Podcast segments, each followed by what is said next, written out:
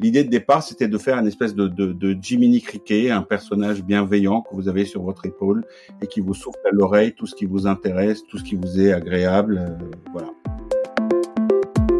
Un Jiminy Cricket qui nous raconte l'actualité. C'est l'idée d'un certain Rafi Aladjian, inventeur français célèbre pour avoir créé le lapin connecté Nabastag il y a 20 ans. Aujourd'hui, Rafi Aladjian revient avec une application qui s'appelle Juice et qui permet d'écouter toutes sortes de contenus. On en parle aujourd'hui dans ce nouvel épisode de Monde numérique consacré en grande partie aux technologies au service de l'information et des médias. Le numérique nous inonde d'informations, mais trop, c'est trop. Alors les technologies peuvent-elles aussi nous aider à mieux nous informer On verra ça avec Flint. Flint, c'est le robot chercheur d'informations euh, pertinentes et de lutte contre l'infobésité. Une nouvelle version de Flint a été lancée récemment, vous entendrez son créateur, Benoît Raphaël. Côté actu, on va parler de l'iPhone 13 et d'une grande question. Est-ce que votre smartphone, oui ou non, vous écoute pour vous envoyer de la publicité? Je suis Jérôme Colombin, bienvenue dans Monde Numérique du 10 juillet 2021.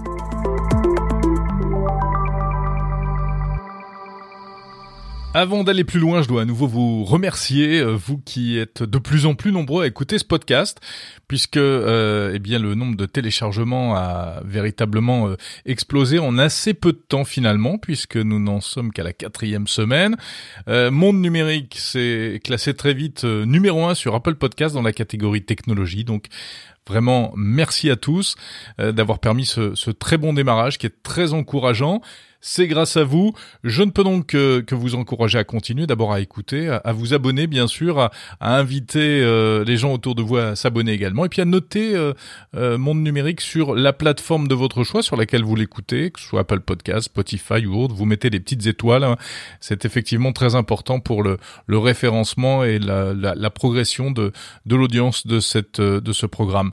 Et puis à noter que vous pouvez également, si vous le souhaitez, vous inscrire à la newsletter sur le site mondenumérique.info. Alors c'est un peu la, version écrite de, ce podcast. Ça vous permet de recevoir dès le samedi matin 8 heures dans votre boîte mail, eh bien, à la fois l'audio et euh, le texte avec des informations complémentaires, des liens, etc.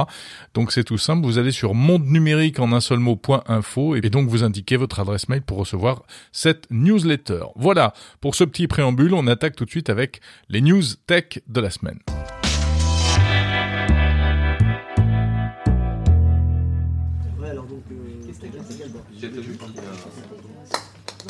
Cela vous est peut-être déjà arrivé, vous êtes avec euh, des amis au restaurant, dans un café par exemple, et puis vous discutez de choses et d'autres, et ensuite lorsque vous rentrez chez vous, eh bien, vous découvrez sur votre smartphone des publicités en rapport avec des choses que vous vous êtes dites lors de cette conversation. C'est l'un des grands mystères de cette époque numérique. On sait que chaque fois qu'on va sur Internet, eh bien, on est quand même relativement suivi. Les données sont récupérées pour que l'on puisse ensuite recevoir de la publicité ciblée. Mais en plus, parfois, eh bien, on a carrément l'impression que notre smartphone nous écoute, qu'il écoute nos conversations. Bon, eh bien, désolé de vous décevoir, mais c'est faux. C'est faux parce que, euh, bah d'abord, on n'a jamais réussi à le prouver. Ça, alors, ça a toujours été démenti par euh, les, grandes plateformes du numérique, mais ça, vous allez me dire, c'est normal. Mais euh, on n'a jamais réussi à le prouver. Par exemple, il y avait eu en 2019 une étude. on avait mis des smartphones dans une pièce en, diffusant des, des conversations avec certains mots clés, etc. Et ensuite, des chercheurs ont essayé de retrouver des publicités en rapport avec ces mots clés. Ils avaient fait les choses de manière assez sérieuse. Ils n'avaient rien détecté. Ils n'avaient pas non plus détecté euh, l'envoi de données sur Internet correspondant à des, paroles, des fichiers vocaux. Parce que techniquement, ce serait très difficile, faut pas l'oublier. Hein. Envoyer des conversations dans le cloud, les traiter, les stocker, euh, ce serait des quantités de données phénoménales, donc ça paraît complètement impossible. C'est donc un peu une légende urbaine, cette histoire d'écoute euh, par le micro du smartphone, iOS ou Android. Mais cependant, il y a quand même un petit mystère, et ce mystère est peut-être en partie éclairci. En fait, récemment, euh, eh bien, plusieurs messages ont été postés sur Twitter par des personnes qui travaillent dans le numérique et qui ont creusé la question. et il trouve une explication à cet étrange phénomène, à cette étrange impression d'espionnage. En fait, oui, oui, les réseaux sociaux nous espionnent, mais pas comme on le croit, pas en écoutant nos paroles. Non, en fait, ce qu'ils font, c'est beaucoup mieux, c'est beaucoup plus sophistiqué, enfin beaucoup mieux, ou peut-être plus effrayant, à vous de juger. En réalité, ils se contentent d'analyser euh, nos données d'usage et euh, de consommation. C'est-à-dire que c'est ce qu'a expliqué notamment sur Twitter un certain Robert Jerive. Il a passé une, une, semaine chez sa mère et il a constaté en rentrant chez lui qu'il recevait des publicités pour le dentifrice utilisé par sa maman, alors que lui et elle n'ont jamais parlé de dentifrice au cours de euh, leur semaine passée ensemble. Et là, en creusant les choses, eh bien, il est arrivé à la conclusion qu'en réalité, l'explication est ailleurs. Elle serait dans le fait que des smartphones qui sont à proximité l'un de l'autre pendant un certain temps en viennent à échanger des données. Alors pas directement, hein. les téléphones ne se parlent pas entre eux comme ça dans votre dos, mais les données repartent dans le cloud de chaque côté et là, il y a des corrélations qui sont faites entre les profils des utilisateurs. Le smartphone est localisé grâce au GPS. Donc si une des deux personnes a par exemple par ailleurs l'habitude d'acheter en ligne sur Internet un certain dentifrice, eh bien, le système va en déduire que euh, les proches de cette personne seront peut-être également intéressés. Et comme cette personne vient de passer un certain temps avec une autre personne, dont elle doit être euh, par définition assez proche, c'est à elle qu'il faut envoyer de la publicité pour le fameux dentifrice. En réalité, le système reconstruit une sorte de réseau euh, entre les personnes qui ont des contacts réguliers. C'est comme ça que si vous parlez de voiture avec un ami, par exemple, eh bien, vous allez peut-être recevoir un peu plus tard des publicités de voiture parce que votre ami lui-même aura fait des recherches sur des voitures, alors que vous, vous n'en aurez pas fait. Alors cette thèse est corroborée par euh, euh, le témoignage et l'explication euh, d'une autre personne, d'un autre professionnel de l'informatique, qui a également fait un, petit thread récemment sur Twitter. Il s'appelle Jesse Puggi. Je vous mets les liens hein, dans la newsletter du podcast. Donc ce monsieur explique d'abord le mécanisme du pixel Facebook. Qu'est-ce que c'est que ça? Eh bien c'est un... Alors ça c'est connu, hein, le pixel Facebook, c'est un peu comme les cookies, c'est un, bout de code euh, JavaScript qui se trouve sur les, les pages des sites web qui décident d'implémenter, d'utiliser cette solution et qui permet de mieux suivre les personnes qui visitent les sites. Ça permet notamment de savoir eh bien où vont ces personnes et ce qu'elles vont voir sur tel ou tel site marchand, notamment les produits qui les intéressent, les publicités sur lesquelles elles cliquent, etc., etc.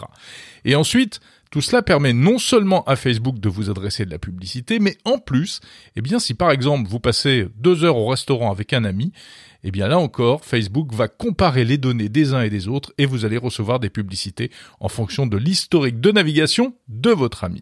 C'est la même histoire que pour le dentifrice. Vous aurez donc l'impression que Facebook a écouté votre conversation. Mais en réalité, c'est faux. À aucun moment, Facebook n'a tendu l'oreille. D'ailleurs, il ne connaît même pas votre nom, hein, parce que ça, c'est anonymisé.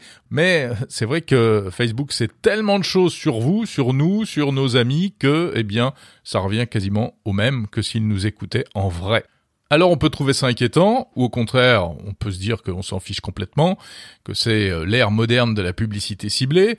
Si vraiment ça vous énerve, alors il y a des moyens de limiter un peu les choses.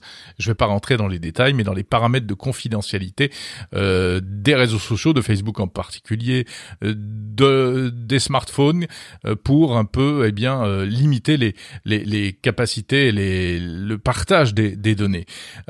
alors Apple d'un côté et puis Google sous l'impulsion d'Apple ont fait quand même pas mal d'efforts euh, récemment pour eh bien redonner un peu plus de contrôle à l'utilisateur. Euh, il y a aussi des signaux. De toute façon, par exemple, si votre micro se déclenche, il y a un petit voyant maintenant, un tout petit point lumineux qui s'allume en haut de, de, la barre de votre smartphone et donc vous pouvez le savoir. En tout cas, si vous avez fait les dernières mises à jour d'Android ou d'iOS. Il n'en reste pas moins que cette histoire est quand même assez incroyable. Alors bon, il faut être honnête, elle n'a pas été confirmée par Facebook, hein, mais ça vient quand même corroborer ce dont on se doutait déjà fortement à propos de l'exploitation et du croisement de données par les grandes plateformes du numérique.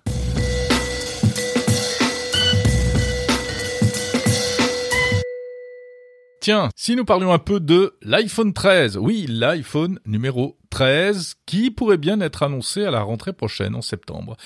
Il y a eu des doutes parce que 13, eh bien oui, c'est un chiffre porte-bonheur pour certains, mais pour d'autres, c'est plutôt porte-malheur. Du coup, il y avait des rumeurs selon lesquelles Apple pourrait euh, décider de sauter le numéro 13 pour passer directement à autre chose. Euh, comme ça s'est fait en Chine, par exemple, avec des, fabricants chinois. Là-bas, c'est le 4 qui porte malheur. Et donc, il y a des marques qui euh, refusent de donner le chiffre 4 à leurs appareils. Eh bien donc, chez Apple, ce ne sera pas le cas. Il devrait bien y avoir un iPhone 13, en tout cas selon des sites spécialisés dans les indiscrétions Apple, notamment le site Mac Rumors. Ce serait donc un iPhone 13 et pas un iPhone 12S comme euh, cela pourrait être le cas également hein, euh, après l'actuel iPhone 12.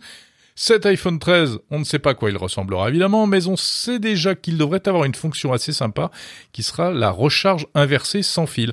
C'est-à-dire qu'on pourra, par exemple, pour recharger ses, AirPods, hein, des, oreillettes sans fil qui se rechargent déjà euh, par induction, eh bien il suffira de les poser sur le téléphone. Donc c'est l'iPhone qui enverra de l'énergie aux AirPods. Alors ça existe déjà chez Samsung, chez Huawei, etc. Euh, Apple serait pas le premier, hein. mais euh, si ça se confirme, eh bien en plus cette technologie de recharge inversée pourrait peut-être arriver aussi, d'après ce que je me suis laissé dire, sur les MacBooks. Pourquoi pas? Hein, Tiens, les MacBooks justement, alors les, les futurs MacBook Pro, les ordinateurs portables d'Apple, euh, on attend également du neuf à ce niveau-là, on le sait, puisque on attend après euh, les premiers MacBook M1 M1, c'est la, nouvelle puce euh, architecture ARM, donc euh, une puce incroyable qui euh, non seulement est hyper puissante, mais en plus ne consomme plus rien en électricité ou presque. Et donc on verrait apparaître la, nouvelle version, la puce M2, sur un MacBook Pro avec une taille d'écran d'un nouveau genre, du 14 pouces, qui serait donc intermédiaire entre les 13 et 16 pouces actuels, et puis surtout disparition de la touch bar, cette fameuse barre lumineuse, euh, enfin qui est un écran en fait pour afficher des touches contextuelles, qui franchement n'a jamais réussi à convaincre euh, monde. Hein. Je connais quasiment personne qui est satisfait ou qui trouve que la touch bar est une bonne idée, et donc il serait question de la faire disparaître. C'est vrai qu'elle ne sert pas à grand chose et mieux vaut euh, remplacer ça par des touches physiques un peu plus pratiques à utiliser. Donc pour avoir confirmation de tout cela, eh bien rendez-vous donc à la rentrée.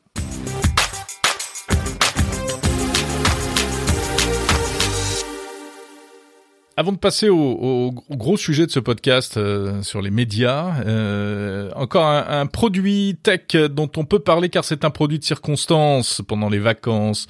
On va avoir tendance évidemment à passer euh, des soirées plutôt arrosées. Alors j'ai testé le l'éthylomètre connecté Osigo. C'est un produit français qui est fabriqué par une start-up d'Aix-en-Provence. Et ce qui est amusant, c'est que euh, j'avais découvert ce produit au CES de Las Vegas en 2019, je crois, ou en 2020. En 2020, ils ont eu une récompense en 2020, un CES Award. Euh, c'était encore un prototype. Ça a été ensuite euh, proposé aux professionnels et c'est sorti il y a, il y a bon, il y a, l'année dernière, hein, je crois maintenant, pour le grand public. Et c'est donc un éthylomètre qui vous permet de vous tester vous-même lorsque vous avez des doutes avant de reprendre le volant. Comment ça marche? C'est une, ça a la forme d'un gros stylo.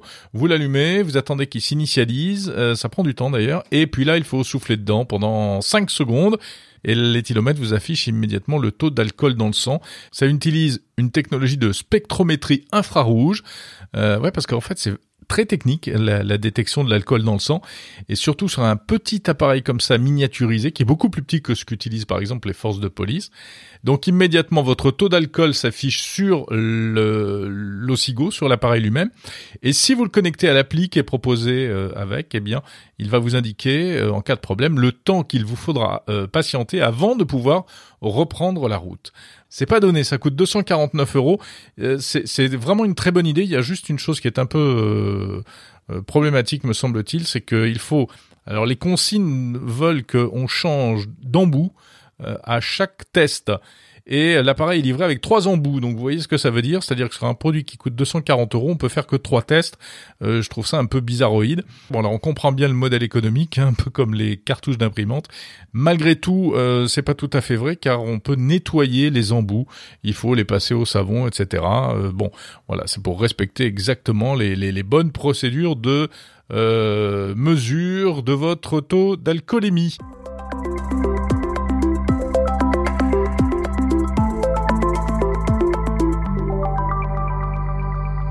C'est tout pour les news de la semaine. On va s'intéresser maintenant à un autre aspect de la technologie. C'est l'innovation dans les médias. Et ça fait partie de la promesse de ce podcast puisque euh, je vous avais dit qu'on irait voir de temps en temps ce qu'il y a de neuf du côté euh, du numérique au service de l'information, du divertissement. Alors aujourd'hui, gros plan sur une application française qui vient de sortir qui s'appelle Juice. Juice. Alors Juice, c'est un agrégateur de contenu. On a déjà vu beaucoup d'agrégateurs euh, au niveau texte. Là, c'est un agrégateur audio. Vous avez l'habitude d'écouter des podcasts, la preuve, vous lisez des articles en ligne aussi, mais face à la profusion de contenu, aujourd'hui, vous vous dites peut-être que ça devient de plus en plus difficile de trouver des choses intéressantes à lire ou à écouter. On a du mal à s'y retrouver. Et Juice, eh bien, c'est l'idée, c'est de sélectionner pour vous euh, ceux qui vous intéressent en fonction de vos centres d'intérêt, des, sources d'informations aussi qui vous plaisent. Euh, ça peut aussi vous faire écouter de la musique d'ailleurs mais c'est d'abord axé sur les news à partir des sites d'actualité, et voici par exemple ce que ça donne. Bonsoir Jérôme. Quelques news à la une qui viennent de tomber. Covid-19, la vaccination draine des enjeux importants. Pas-de-Calais, un appel à témoins lancé après un accident mortel à Wimereux. Alors vous allez me dire, ça ressemble à un flash radio, hein, oui. Euh, sauf que là, en fait, euh, eh bien, les infos ont été récupérées sur des sites de news en fonction des centres d'intérêt que j'ai exprimés au départ, et elles sont lues par des voix de synthèse. À tout moment, on peut interrompre un sujet, passer à un autre thème, etc., etc. Derrière cette application Juice, il y a un entrepreneur français qui est loin d'être un inconnu puisqu'il s'agit de Rafi Aladjian. Rafi Aladjian, euh, c'est un pionnier de l'Internet en France et c'est une sorte de géotrouve-tout. C'est lui qui avait inventé au début des années 2000 le fameux lapin connecté Nabastag. Bon, qui a un peu vécu, mais on peut dire que Nabastag, c'était un peu l'ancêtre des assistants vocaux d'aujourd'hui. Il pouvait donner la météo, lire des histoires, recevoir des messages par Internet, etc. À l'époque où Internet n'était pas encore aussi développé qu'aujourd'hui euh, dans les foyers. Rafi Aladjian nous explique donc l'idée de Juice.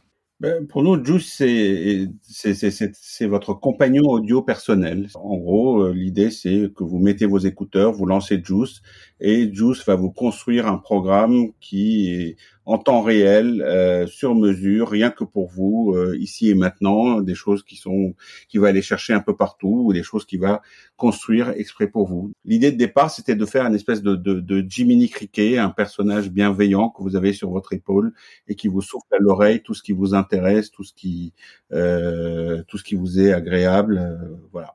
Comment vous est venue l'idée de créer Juice? En fait, il y a, y, a, toujours dans ce genre de, de, de projet un, un, mythe fondateur. moi, le mythe fondateur, c'est un soir où je dînais avec mon, mon copain Félix et, et, et, comme moi, il est un peu vieux et, et, il avait un appareil auditif et il me dit j'ai un appareil auditif, euh, regarde, il est tout petit, on le voit même pas. Il a une batterie qui dure 16 euh, heures euh, et en plus avec ça, j'entends non seulement euh, euh, le, le, le, les bruits ambiants là où je suis, mais en plus il amplifie certains bruits. Et, et c'était en, en, 2017, c'est-à-dire à une époque où on parlait beaucoup des Google Glass euh, mmh. et, et, tout ça. Et je me suis dit peut-être qu'on est en train de faire euh, fausse route, que qu'il y a une piste pour faire de la de la réalité augmentée en utilisant l'audio et pas les lunettes et tout ça qui sont des qui sur lesquels on a des tas de problèmes de, de durée de batterie, de d'acceptabilité sociale euh, et voire de, de prix. Et, et, juste derrière, euh, Apple sort les AirPods. Et, et les AirPods, c'était une révélation. C'est-à-dire que tout d'un coup, on a un truc qu'on met dans les oreilles euh, où euh, il n'y a pas de fil, donc je suis pas encombré par les fils et, et donc j'oublie même que, que, que, que, je les porte, avec une batterie raisonnable qui dure très très longtemps. Et donc on est dans une situation où on peut euh, souffler quelque chose à l'oreille des gens euh, en permanence. Et donc l'idée de départ c'était ça. Pourquoi on ferait pas une réalité augmentée audio, un truc qui, à tout moment, euh, peut me glisser des informations pertinentes, contextuelles, personnalisé, euh, juste pour moi, une espèce de, de, GPS de ma vie, si vous voulez. Hmm. Et, et ça, c'était l'idée de départ. Bon, après, ça c'est la vision et c'est ce on cherche à faire avec Juice. là, on a sorti la toute première version qui est surtout axée sur des, des, sur l'info, la musique et, et les podcasts. Mais l'idée, c'est de faire de plus en plus de services qui, qui est de plus en plus personnels, qui vont me guider au fur et à mesure que de, de, de ma journée. Et la vraie révélation, c'était ça, c'est qu'on est convaincu que les, les AirPods euh, annoncent le euh, l'après smartphone. Euh, tout le monde vise les euh, les lunettes de réalité augmentée. Nous, on pense que avec euh, les casques audio, il y a déjà une, une, base installée. Il y en a 2 milliards dans le monde. Euh, tout le monde en a, c'est-à-dire que que vous soyez un livreur de chez Deliveroo ou un trader, vous avez vous avez des, des, oreillettes, probablement pas au même prix, mais vous en avez. Euh, donc vous avez de quoi faire aujourd'hui ça sans attendre que euh, il y ait un nouveau euh, device qui apparaît et que tout le monde que, achète et, et à des prix exorbitants, etc. Donc voilà, on est parti pour faire ça. Donc selon vous, le, le, next big thing, comme on dit, hein, la, la, la, prochaine euh, grande opportunité, euh, c'est plus le son que l'image. Je pense que pour le next big thing, il faut partir de qu'est-ce qui euh, qu'est-ce qui prolifère le plus facilement? C'est pas toujours celui qui a le, le plus de mérite technologique. Généralement, c'est le truc qui est euh, qui est déjà là, que les gens euh, euh, auquel les gens accèdent le plus facilement, qui est le plus euh, démocratisé, le plus accessible. Et aujourd'hui, incontestablement, euh, c'est l'audio. Quand vous êtes dans le métro, vous regardez autour de vous, trois personnes sur quatre ont un machin dans les oreilles.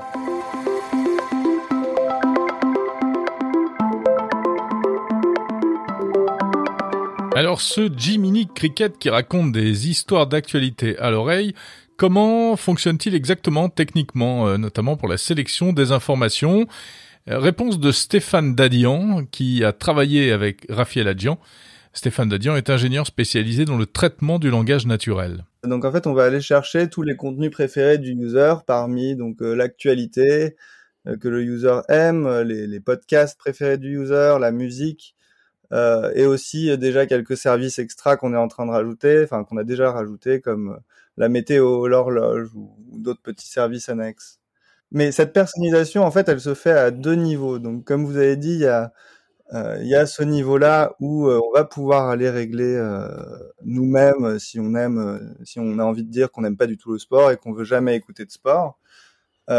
sauf que au départ, si on veut pas mettre nos préférences, l'application, elle va quand même nous donner un flux personnalisé qui va se personnaliser au fil du temps.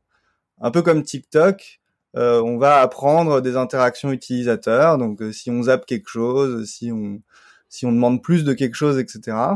On va apprendre de ça tout le temps. Mais en plus de ça, l'utilisateur il peut aller dire euh, voilà, moi j'aime pas le sport et j'ai pas envie qu'on que pendant deux semaines je zappe du sport, je, veux le mettre direct à zéro et on lui en parlera jamais. Alors il y a quelque chose d'assez particulier hein, dans Juice, ce sont les voix, les voix synthétiques qui, qui nous guident tout au long de l'application et euh, qui sont particulièrement agréables, euh, avec euh, beaucoup d'émotion. Euh, c'est vous qui les avez créées ces voix? Alors euh, pas toutes.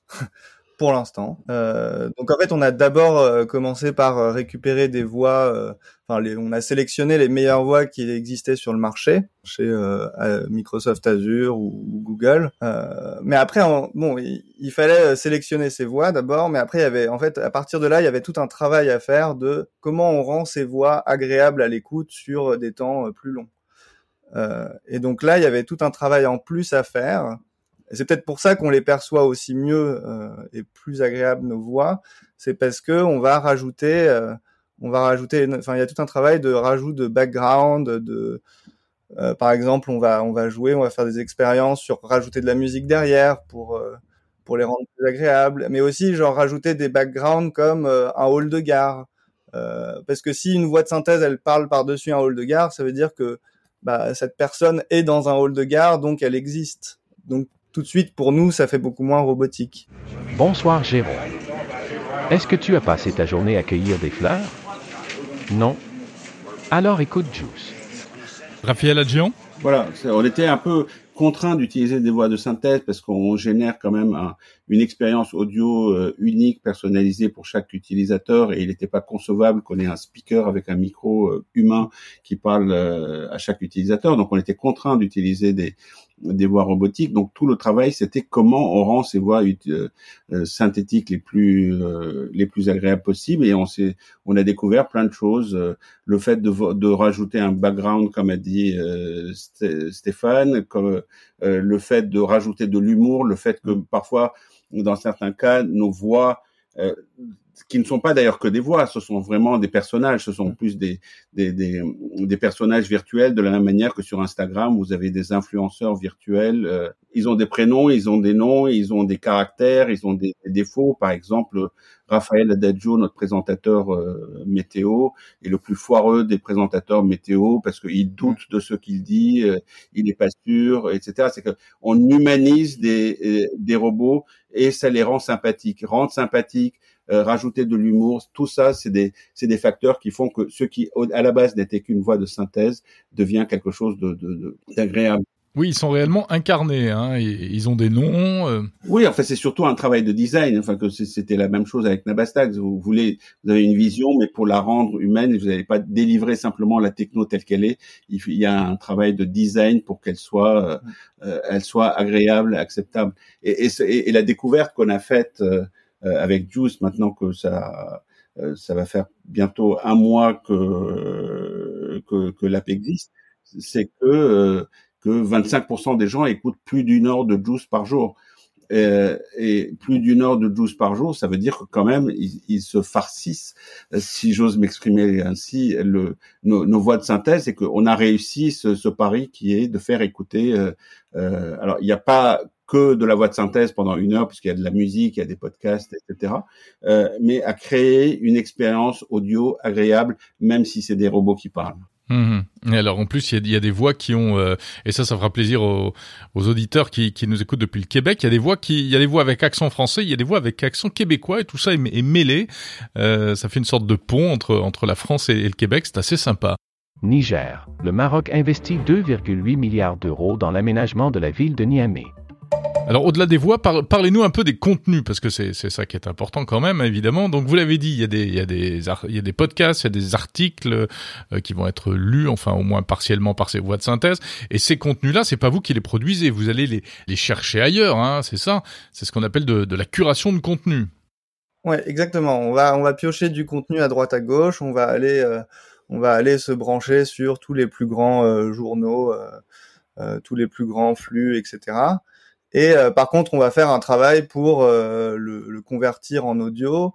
Et ça, c'est pas juste, euh, ça veut pas dire simplement, enfin lire un titre. Ça va vouloir dire d'abord faire tout un travail de filtre. C'est nous qui avons fait toute l'algorithmie qui consiste à, à, déterminer ça et à transformer les articles qui sont, enfin transformer, genre c'est-à-dire lire lire la bonne quantité d'informations pour les articles par exemple, pour lesquels un titre ne suffirait pas à comprendre euh, ce dont parle l'article. Mhm. Alors revenons aussi à des choses très concrètes. Hein. Euh, l'application Juice est gratuite. Euh, quel est le modèle économique que vous prévoyez? Ben, le, modèle économique est d'une banalité absolue. Raphaël Adjian. C'est-à-dire qu'à partir d'un certain moment, il y aura de la pub sur Juice, de la pub qu'on espère la plus euh, la plus douce, la moins intrusive, la moins désagréable euh, possible pour l'utilisateur, parce qu'on euh, l'idée c'est quand même de créer l'expérience la plus agréable possible. Et puis comme partout ailleurs, une, une, version premium qui fait que vous n'aurez pas pas de pub, même si nos pubs seront bien intégrés à l'intérieur de nos contenus. Mais vous allez monétiser les contenus qui ne vous appartiennent pas en fait. Vous pensez que les, producteurs de ces contenus, les éditeurs vont vous laisser faire? Bah, Aujourd'hui, on récupère des, contenus qui, par ailleurs, sont, accessibles gratuitement et qu'ils euh, ils, rendent accessibles à travers d'autres d'autres agrégateurs de, de contenu. Donc, on, leur donne une exposition euh, supplémentaire par exemple, les, podcasts que nous jouons sur Juice, c'est des podcasts que vous pouvez écouter par ailleurs sur l'app de, de podcast de Apple ou sur sur Spotify. Pour vous, Rafi Aladjian, Juice, c'est un peu le successeur logique de Nabastag? Euh, c'est un peu le successeur logique de, de, toutes sortes de choses que j'ai faites dans les 35 dernières années, c'est-à-dire des, des, nouvelles façons d'apprendre des choses. Euh. Donc Nabastag, c'était déjà un, un, travail sur euh, l'audio, faire un appareil qui a pas qui a pas d'écran et donc ou au vol, le lapin me dit quelque chose et j'apprends quelque chose sans lâcher ce que je suis en train de faire. Juice est exactement dans cette dans cette lignée. L'idée c'est euh, que désormais vous pouvez vivre votre vie, vous pouvez faire votre gym, votre course, euh, repeindre le plafond de la chapelle Sixtine, enfin chacun selon ses activités, euh, tout en apprenant des des, choses sans vous arrêter pour regarder un écran parce que vous voulez euh, apprendre des choses. Donc, on est vraiment convaincu que c'est c'est la vie d'après les écrans et donc le next big thing.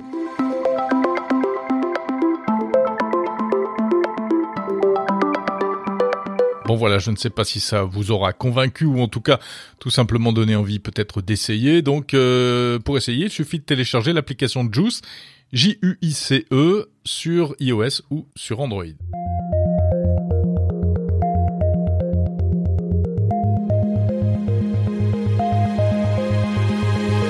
La technologie peut-elle nous aider à mieux nous informer? C'est la question de la semaine dans Monde Numérique, car le problème aujourd'hui, ce n'est vraiment plus de trouver de l'information, elle est partout, c'est de trouver une information euh, intéressante, pertinente et de qualité éviter si possible euh, les fake news, euh, les mauvaises infos approximatives, et c'est aussi de ne pas succomber à l'infobésité numérique, la surabondance d'informations.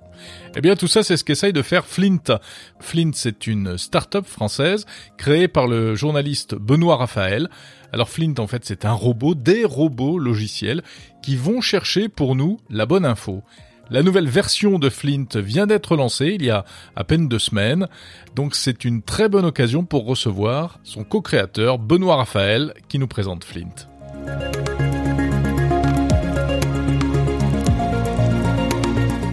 Alors Flint, on le présente comme un explorateur d'informations.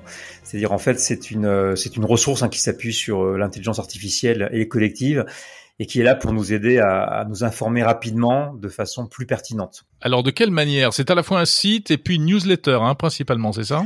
C'est ça, donc ça se présente en fait sous forme de, de, de plateforme et de newsletter hein, qui permet d'avoir un accès à l'information tout en jouant vraiment sur à la fois la pertinence mais aussi la personnalisation, c'est-à-dire en fait avoir accès à une, une sélection euh, d'informations pertinentes. Donc c'est des articles, des podcasts, euh, des vidéos, euh, des posts sur les réseaux sociaux qui qu'on va pouvoir personnaliser, qui nous arrivent sous forme de newsletter, toute simple, et puis avec la nouvelle la, la, nouvelle formule qui qu'on a lancée récemment en juin permet en fait de, de créer un journal à composer soi-même dans lequel on va retrouver euh, des algorithmes de recommandation qui sont vertueux et ça on l'oppose aux algorithmes de Facebook qui nous un peu dans notre bulle euh, ou, nous envoient un petit peu vers les extrêmes et puis aussi euh, des, des contenus qui sont éditoriaux ça c'est nouveau euh, pour nous aider à, à, travailler notre esprit critique parce que quand on essaie de mieux s'informer aujourd'hui hein, qui est une, une vraie c'est un peu le mal du siècle aujourd'hui l'infobésité la désinformation la surinformation c'est vraiment le mal du siècle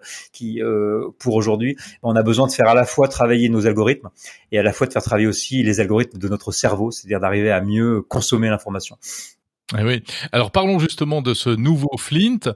Euh, moi j'ai reçu depuis que vous avez basculé dans cette nouvelle version euh, par euh, la newsletter des articles super intéressants qui reprenait des, des sujets d'actualité euh, en vraiment les reprenant depuis le début. Alors euh, j'ai lu un article sur euh, la, la pénurie de microprocesseurs qui expliquait tout du début à la fin.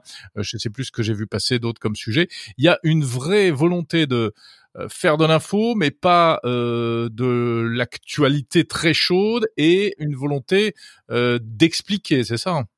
Oui, je crois qu'on est, qu'on parle maintenant de nouvelles façons de consommer l'information. Je pense qu'on répond d'abord à un problème. On, a lancé un sondage euh, il y a euh, au mois de juin avec l'Ifop euh, qui a permis de se rendre compte que une grande majorité des Français, c'est-à-dire qu'on a plus de deux tiers des Français qui estiment qu'ils sont surinformés, que les infos qu'ils voient passer sont inutiles ou que ce sont toujours les mêmes infos et ou alors que ça les stresse et que ça les déprime.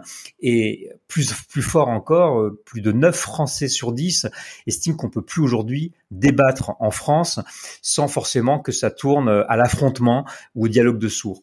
Euh, et en fait, pour arriver à débattre aujourd'hui, ou en tout cas avoir une idée précise euh, de euh, d'un sujet, on a besoin de se faire sa propre opinion. Et en fait, on est dans un dans un monde où on a de plus en plus d'oppositions qui s'affrontent, de d'opinions qui s'affrontent. On, on, confond parfois d'ailleurs les, opinions euh, aux faits, et on fait en sorte que les faits s'adaptent à nos opinions, alors que ça devrait plutôt être le contraire. Donc, on a besoin aussi d'avoir un cadre. Donc, on a lancé des, des, des rubriques éditoriales qui permettent sur n'importe quel sujet, donc là sur effectivement les microprocesseurs et la crise, la pénurie de microprocesseurs, mais aussi par exemple le nucléaire, est-ce que le nucléaire c'est écologique ou pas, euh, sur euh, sur des sujets aussi euh, qui peuvent concerner euh, l'économie euh, ou évidemment le plus important les vaccins, la crise sanitaire qui a été. Oui, c'est des, des, sujets assez clivants malgré tout. Hein voilà, des sujets clivants sur lesquels on peut avoir son opinion. Je pense qu'il faut pas se dire, euh, il faut aller au-delà de dire ça c'est vrai, ça c'est faux, ou de dire voilà voilà ce qu'il faut penser. Je pense que chacun maintenant a besoin de se faire sa propre opinion parce que on peut trouver énormément d'informations contradictoires sur Internet. Maintenant, on a besoin d'un cadre pour pouvoir exprimer aussi nos désaccords. Et le cadre, ça commence par se mettre d'accord sur les faits. Donc, ce sont des sont des, des rubriques qui sont faites par des, des, des journalistes qui sont avec beaucoup d'humilité, qui vont simplement essayer de récupérer l'ensemble des faits sur lesquels on va pouvoir appuyer nos argumentations que soit notre opinion, qu'on soit d'extrême gauche, d'extrême droite, qu'on soit écologiste, euh, quelle que soit notre position en fait, qu'au moins on puisse s'affronter, mais en s'appuyant sur à peu près la même vision des faits. Donc, ce sont des articles qui posent au moins l'ensemble des faits euh, sur lesquels on peut être à peu près sûr. Euh, pour pour pouvoir ensuite se faire sa propre opinion. Mais ça veut dire quoi? Que les médias traditionnels ne remplissent plus ce rôle? Non, je pense pas qu'on n'a pas de leçon à donner à chacun. Je pense qu'on essaie de euh, d'apporter des choses qui sont complémentaires par rapport aux médias. Je pense que le l'enjeu principal aujourd'hui par rapport à l'information, il est de d'augmenter en fait le niveau d'exigence en fait euh, de la de la population par rapport aux médias. Et, euh, et je crois que euh, on a besoin de faire en sorte que l'on puisse faire attention à ce que l'on met un petit peu dans son cerveau. Tu sais, on on, on dit qu'il faut faire qu'il faut prendre soin de son corps, c'est important. Euh, je pense qu'il faut maintenant qu'on prenne soin de notre cerveau parce que notre cerveau, il a été fabriqué à partir d'une évolution où il y avait une rareté d'informations. Et depuis la 20 ans, on est face à une explosion d'informations, on est capable de, tout trouver sur Internet, et ça rend notre cerveau complètement fou parce que à la fois il y a les biais des algorithmes qui euh, qui, peuvent nous enfermer dans des euh, dans dans des bulles, mais aussi il y a les, biais de notre cerveau qui eux-mêmes deviennent complètement fous et qui face à autant d'informations contradictoires ont du mal à s'y retrouver. Donc on, on doit aussi en tant que, que média, en tant que journaliste, quand on travaille dans l'information, non seulement apporter la bonne information, mais aussi nous aider à mieux nous informer, nous donner les clés, nous donner les outils, et ça commence par les données, mais aussi quelques méthodes d'esprit critique pour arriver simplement à, nous-mêmes à pouvoir euh, faire attention à ce que nous mettons dans notre cerveau, parce que avec une mauvaise information, vu les, les, les défis qui nous attendent, je pense qu'il faut que, que si on veut prendre, pouvoir prendre des bonnes décisions, il faut pouvoir euh, apprendre à mieux s'informer. De la même manière qu'il faut apprendre à mieux manger.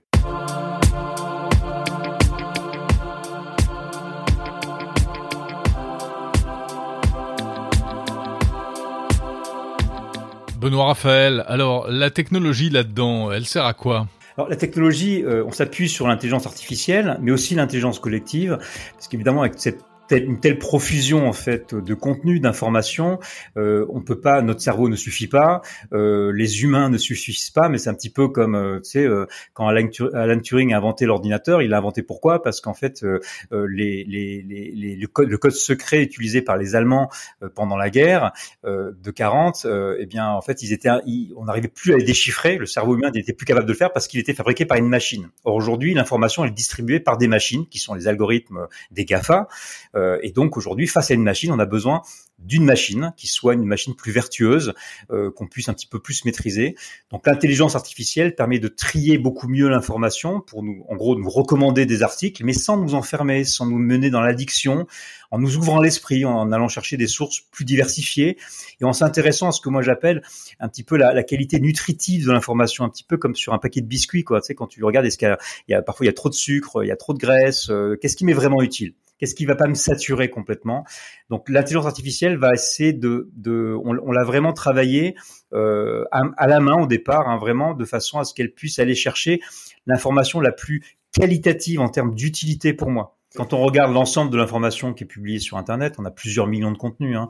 Et si on regarde vraiment, on a beaucoup de choses qui se ressemblent. Il y a beaucoup de copier-coller. Hein. Une étude avait montré que plus de 60% de l'information, euh, d'information généraliste publiée sur Internet, c'est un copier-coller de l'AFP. Donc déjà, on voit qu'on a déjà ce gros volume qui sert à rien, qui est un peu toujours la même chose. Ensuite, il y a ceux qui racontent un peu n'importe quoi ou qui font un peu de bullshit. Et puis ensuite, après, il y a la désinformation. Donc finalement, quand on regarde l'ensemble de l'information utile et vraiment intéressante publiée sur Internet, c'est pas autant que ça, mais elle est difficile à trouver. Et c'est pour ça qu'il faut aller au-delà des algorithmes qui vont faire, qui vont nous faire du tri par source d'information, du tri par ce qu'on appelle la sémantique, donc des mots-clés. Par exemple, si tu veux avoir euh, tout ce qui concerne le Bitcoin ou le marketing, bah, tu vas voir, tu mets un mot-clé et tu vas tomber sur tout et n'importe quoi. Donc, euh, donc les mots-clés ne suffisent plus.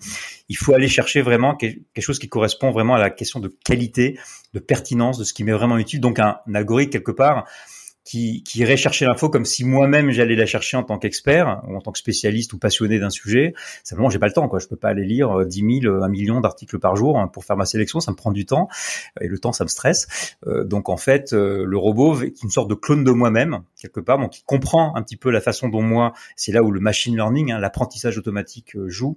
Il essaie de mimer finalement mon expertise pour aller chercher à ma place, mais beaucoup plus rapidement que moi, l'information qui est, intéressante pour moi. C'est le pari qu'on a fait. Alors, si je ne suis pas abonné à Flint euh, et que je veux l'être, si je veux euh, profiter de Flint, comment je fais?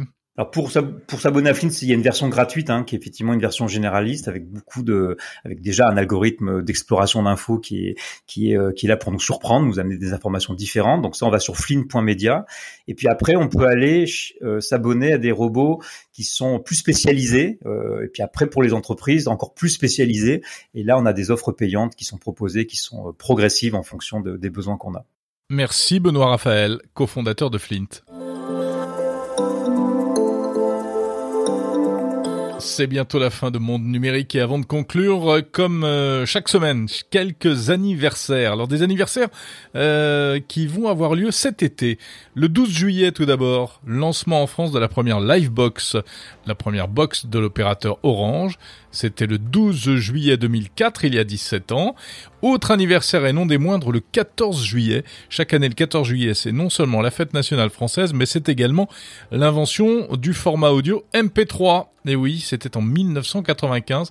Le MP3, il aura 26 ans. une technologie inventée conjointement par euh, l'Institut allemand Fraunhofer et Thomson. Et c'est vraiment un format audio qui va révolutionner le stockage, la diffusion audio sur Internet. Hein. D'abord avec euh, le piratage et puis ensuite avec euh, le développement des offres légales. Voilà, autre anniversaire de l'été, le 28 juillet. Euh, cela fera 33 ans que la France s'est raccordée à Internet. Événement incroyable, hein. c'était le 28 juillet 1998. Ce jour-là, pour la première fois, une liaison a été établie entre l'INRIA, et à Sophia Antipolis et euh, les États-Unis, en l'occurrence l'université américaine de Princeton. Donc le début d'une sacrée aventure. Enfin 12 août, les 40 ans de l'IBM PC, l'ancêtre des ordinateurs personnels. Euh, IBM avait lancé ce, ce, gros ordinateur, le Personal Computer, qui deviendra un standard, qui sera copié et euh, qui euh, donnera naissance à tous les ordinateurs bah, qu'on connaît aujourd'hui hein, autour de l'architecture euh, Intel. Et l'avènement de l'IBM PC marquera en quelque sorte la disparition de tous les autres systèmes un peu exotiques, hein, Commodore, Tandy, etc. Sauf Apple qui évidemment continuera lui à mener sa vie de son côté. Voilà, si vous voulez en savoir plus sur ces anniversaires de la tech et sur bien d'autres, je vous renvoie au site dont sont tirées ces informations, techtime.fr, tech-time.fr. C'est fini, merci d'avoir écouté jusqu'au bout. La semaine prochaine, Monde Numérique euh, va continuer malgré les vacances, mais on va passer en configuration été avec une série de podcasts thématiques, donc des épisodes allégés, mais tout aussi passionnants, je vous assure. On va s'intéresser à des technologies en particulier pour essayer de mieux les comprendre. La blockchain, la reconnaissance faciale, le chiffrement de bout en bout. On commencera samedi prochain avec l'ordinateur quantique. Qu'est-ce que c'est que ça exactement? Comment ça marche? Quels sont les enjeux? Un épisode passionnant avec Olivier Ezrati et Fanny Bouton. Donc je vous donne rendez-vous dès à présent euh, pour euh, l'informatique quantique samedi et ensuite pour toute la série d'été qui va suivre. Restez branchés sur Monde Numérique, vous allez pouvoir bronzer utile en apprenant plein de choses en écoutant ce podcast. D'ici là, euh, encore une fois, eh bien, n'hésitez pas à noter cet épisode, à poster euh, un petit commentaire. Euh, c'est toujours sympa pour dire pourquoi vous écoutez Monde Numérique et à vous inscrire si vous le souhaitez à la newsletter. Je vous salue, à samedi prochain.